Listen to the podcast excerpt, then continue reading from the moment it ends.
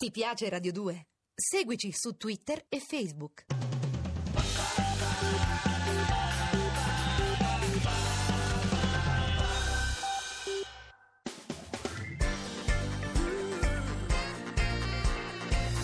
Radio 2 è davvero imbarazzata nel presentare Così parlò Zap Mangusta, storia della filosofia liofilizzata in pillole per uso strettamente personale.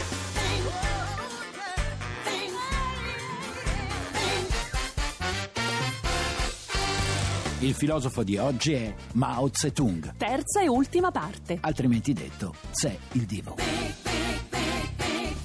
Mangusta, il tuo discorso sul libretto rosso mi ha talmente incuriosita che sono andata da un mio amico che possiede una libreria per acquistarlo. E hai fatto bene, Tixi, lui che... Mi ha detto che non sapeva chi fosse sto Mao Ah. e in alternativa poteva darmi, che ne so, un mago e quindi mi ha venduto l'ultimo di Harry Potter. Vabbè, complimenti, no? Davvero un uomo di cultura questo tuo amico. Frequenti bene, anche se bisogna dire che anche in Cina quel libretto rosso non si trova più nelle librerie. Ah, no? Eh no, ormai lo vendono solo le bancarelle di robi vecchi come souvenir per i turisti. Come eh. Caino il tempo, chissà, forse Abele, E no? chi lo sa, eppure un tempo era quasi obbligatorio possederlo. Conteneva moltissime frasi ad effetto. Mm. Da quando hanno inventato la polvere da sparo, gli uomini sono tutti uguali. Profondo, anche se un po' troppo bellicoso, eh. Ma lo sai, Tixi, che se in Cina ti fermavano e non avevi con te il libretto rosso, potevi venire anche pestato. Addirittura, Sì. ma allora era una specie di libretto di circolazione. Eh, così più o meno. Sta di fatto che tutti i cinesi usavano portarlo sempre nel taschino della Zongshan Zhuang. La che? Sì, la Zongshan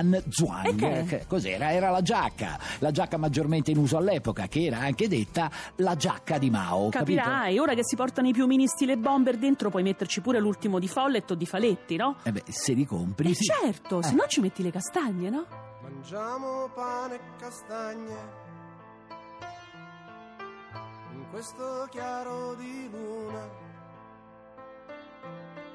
Le mani ben ancorate questa linea. Domani ce lo diranno dove dobbiamo andare. Domani ce lo diranno cosa dobbiamo fare. Sai però Tixi che dopo la scomparsa del libretto rosso dalle librerie, beh, al suo posto è comparso un libro intitolato La vita privata del presidente Mao. Eccoli là, i soliti cacciatori di gossip. E chi l'avrà scritto questo libro? Il signorino cinese? E come si chiama? Mandarini? Mandarini ha scritto Li Zisui, Oh. che è stato il medico personale di Mao Zedong e la sua pubblicazione ha suscitato una marea di E polemiche. perché? C'è scritto che ha avuto un flirt con Belenzi? Sì, peggio, peggio, molto peggio. C'è scritto che Mao Sì. aveva una scarsissima igiene personale, non si cambiava mai la vestaglia e soprattutto che odiava lavarsi i denti. Mamma mia che schifo, ma perché? Una tigre non si lava mai i denti. Se per questo una tigre non si mette mai nemmeno la vestaglia, Eh, scusa, anche eh. questo è vero, Tixi. Inoltre Mao fumava Sì. moltissime sigarette, era dipendente dai barbiturici e aveva un nutrito gruppo di concubine sessuali. Almeno si dice tre o quattro per sera, hai Pure capito? se non si lavava. Eh beh. Ah, ma allora è un vizio questo, quello di questi potenti. Ma dai, Beh, ma almeno il nostro si lavava. E chi lo però, sa, ovviamente i maoisti convinti Sì. dicono che invece è tutta una montatura, una fasulla ignobile trovata eh. pubblicitaria. Sarà,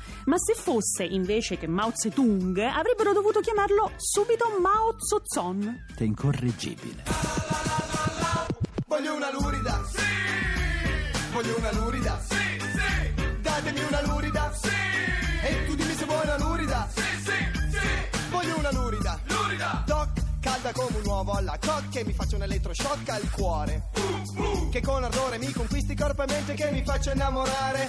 Mi sono rotto delle magre bionde tipo la Barbie, delle maggiorate tipo quelle che si fa sgarbi. No! Non è una presa di posizione, è che preferisco la cellulite al silicone. La mia lurida dov'è? Qualcuno saprebbe dirmi se c'è? No, no! E come con la titina io la cerco non la trovo Continuamente ci provo, non c'è niente di nuovo Quando come i gaga anni fa vado a caccia per la città Mangusta pensa che io mi credevo che sì, questo Mao fosse una persona moralmente integeri, ma tutto studio e chiesa, no? Eh, invece Mao, proprio in quanto marxista, Sì? fece fece una guerra spietata al buddismo. Ma se i buddisti non farebbero male a una mosca, scusa, perché li ha perseguitati? Ma perché Marx sosteneva che la religione è l'oppio dei popoli e quindi andava contrastata. Ecco, volevo ben dire. Mao ebbe anche un incontro con il Dalai Lama. Ah, immagino che non andarono a farsi un goccetto insieme, no? no, non fu un incontro tra amici, anche perché poco dopo Mao disse che provava molta pena per i monaci buddisti. E perché? Perché non conoscevano Hegel e Marx, diceva Mao. Beh, era un po' invasato. Beh, eh? aveva le sue idee, pensava che il buddismo fosse una forma di irrazionalismo un po' retrograda, che non tiene conto della dialettica storica. Aspetta, Lui- Mangusta, da quello che stai dicendo lascia intendere una Sì, cosa. che Mao ordinò l'invasione del Tibet, che da quel momento rimane sotto il diretto controllo cinese. Ma che razza di permaloso? Non è che conosceva. Vabbè, lasciamo perdere. Pensa che durante la rivoluzione culturale Sì? furono incendiati molti templi, uccisi numerosi monaci. Nel nome si diceva del progresso dell'umanità. Ma io dico, ce l'hanno tutti con questo povero Tibet. Prima c'erano i nazisti che, pur essendo ariani, ce l'avevano con gli arieti. Ma no? quali arieti? C'erano con gli ari. Ah, che- poi gli i arieti, cinesi con sì. i tibetani. Per fortuna che dopo in Tibet c'è andato Brad Pitt, eh? anche se si è trattenuto solo sette anni, eh? pochi pochi. Ma che peccato.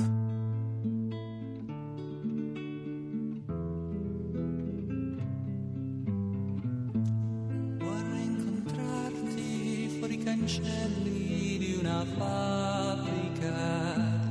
Vorrei incontrarti lungo le strade che portano in India. Vorrei incontrarti ma non so cosa farei. Forse di gioia io di colpo piangerei.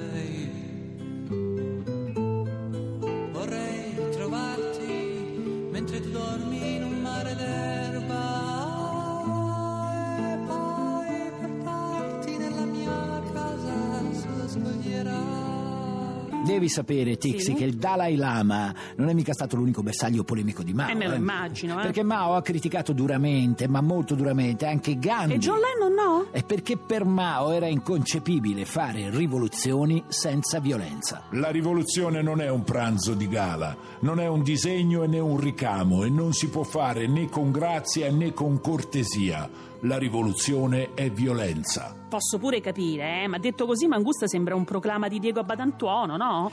Per Mao Gandhi aveva una visione che non teneva conto della lotta di classe, dell'emancipazione dei lavoratori, però credeva, secondo lui, in un vuoto pacifismo universale. Eh no, eh, mi capito, spiace, ma Gandhi Mao ce lo deve lasciar stare. Devi eh? sapere, Tixi, che Sì. Mao i religiosi li chiamava gli innocenti, nel senso degli ingenui, ossia quelli che non fanno i conti con la storia e con i popoli. Beh, i cinesi con i conti che hanno sempre avuto un problema, eh? Ne nascono 10 ogni milionesimo di secondo e poi hanno anche sempre avuto conti in sospeso con l'India. E comunque diciamo, no? Oggi sia la Cina che l'India non scherzano e si sfidano anche con i loro miti, anche se Gandhi è una figura molto utilizzata anche dalle pubblicità, Sì. mentre Mao oggi è molto ma molto meno in voga. Per forza, Eppure eh. a suo modo Mao ci considerava molto a differenza di molti altri grandi pensatori orientali. Ah, sì? Sì, perché diceva che l'Oriente doveva imparare dall'Occidente che la giusta lotta politica è la forma più alta di emancipazione. E ha cercato di incarnarla lui. Eh beh, sì. Ma visti i risultati di oggi, direi che ha decisamente fallito. Tu che dici, Mangusta? Eh, io Scusami, dico che la storia va sempre presa con le pinze, Dixie, Le sai? pinze, eh? Sì. La storia siamo noi, nessuno si sente offeso.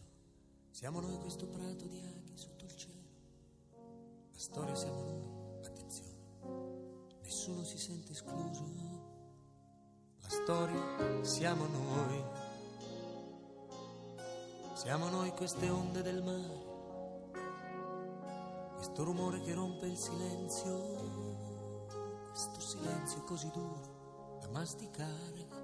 E comunque, mia cara Tiziana, considera che l'Occidente ha conosciuto la Cina proprio grazie alla politica e alla figura di Mao Zedong. Davvero? Pensa che io credevo fosse diventata popolare grazie a Bruce Lee? Sì, la Cina popolare per l'appunto. La sua figura è stata talmente importante, parlo di quella di Mao qui in Occidente, almeno sino a vent'anni fa, che Andy Warhol gli dedicò perfino un meraviglioso ritratto pop. Non Ah, so proprio come Marilyn Monroe. Sì, vabbè, esatto. Beh, ma però- che c'entra? Andy Warhol ritraeva pure le scatole di fagioli e le lattine di Coca-Cola. Sì, ma scusa, lascia eh. perdere i fagioli adesso, Tixi, e pensa al fatto che è proprio a partire da Mao Zedong che la Cina ha iniziato la sua ascesa economico-culturale ed è diventata la superpotenza che è oggi. Beh, adesso l'ha fatto veramente il grande balzo in avanti. Quando eh. nel 1976 Mao lasciò il suo corpo e dunque anche il suo paese, la Cina organizzò un solenne funerale di Stato e pensa che la sua salma fu esposta per otto giorni in piazza Tiananmen. Piazza tristemente Mm, famosa sì, quella. sì, in eh. modo che tutte tutte le figure più importanti del paese avessero l'occasione di salutarlo. E di dedicargli la canzone Ma tu Mao perché sei morto? Ma tu veramente sei correggibile, eh? E comunque, e comunque con Mao Tse si conclude il nostro percorso nella filosofia cinese. Che po'- peccato però, oramai Eh. stavo imparando anche la lingua. Sì, stai imparando la lingua. Quello che fu definito il grande timoniere,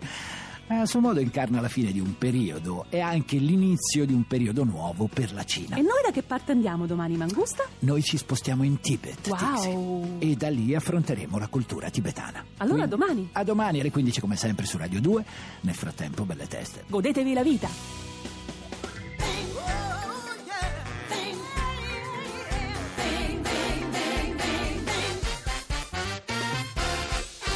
Se volete scaricare il podcast o entrare nel blog zapmangusta.rai.it. Ah, se poi vi piacciamo, cliccate su Facebook Mi piace alla pagina ufficiale di Radio 2. Ti piace Radio 2? Seguici su Twitter e Facebook.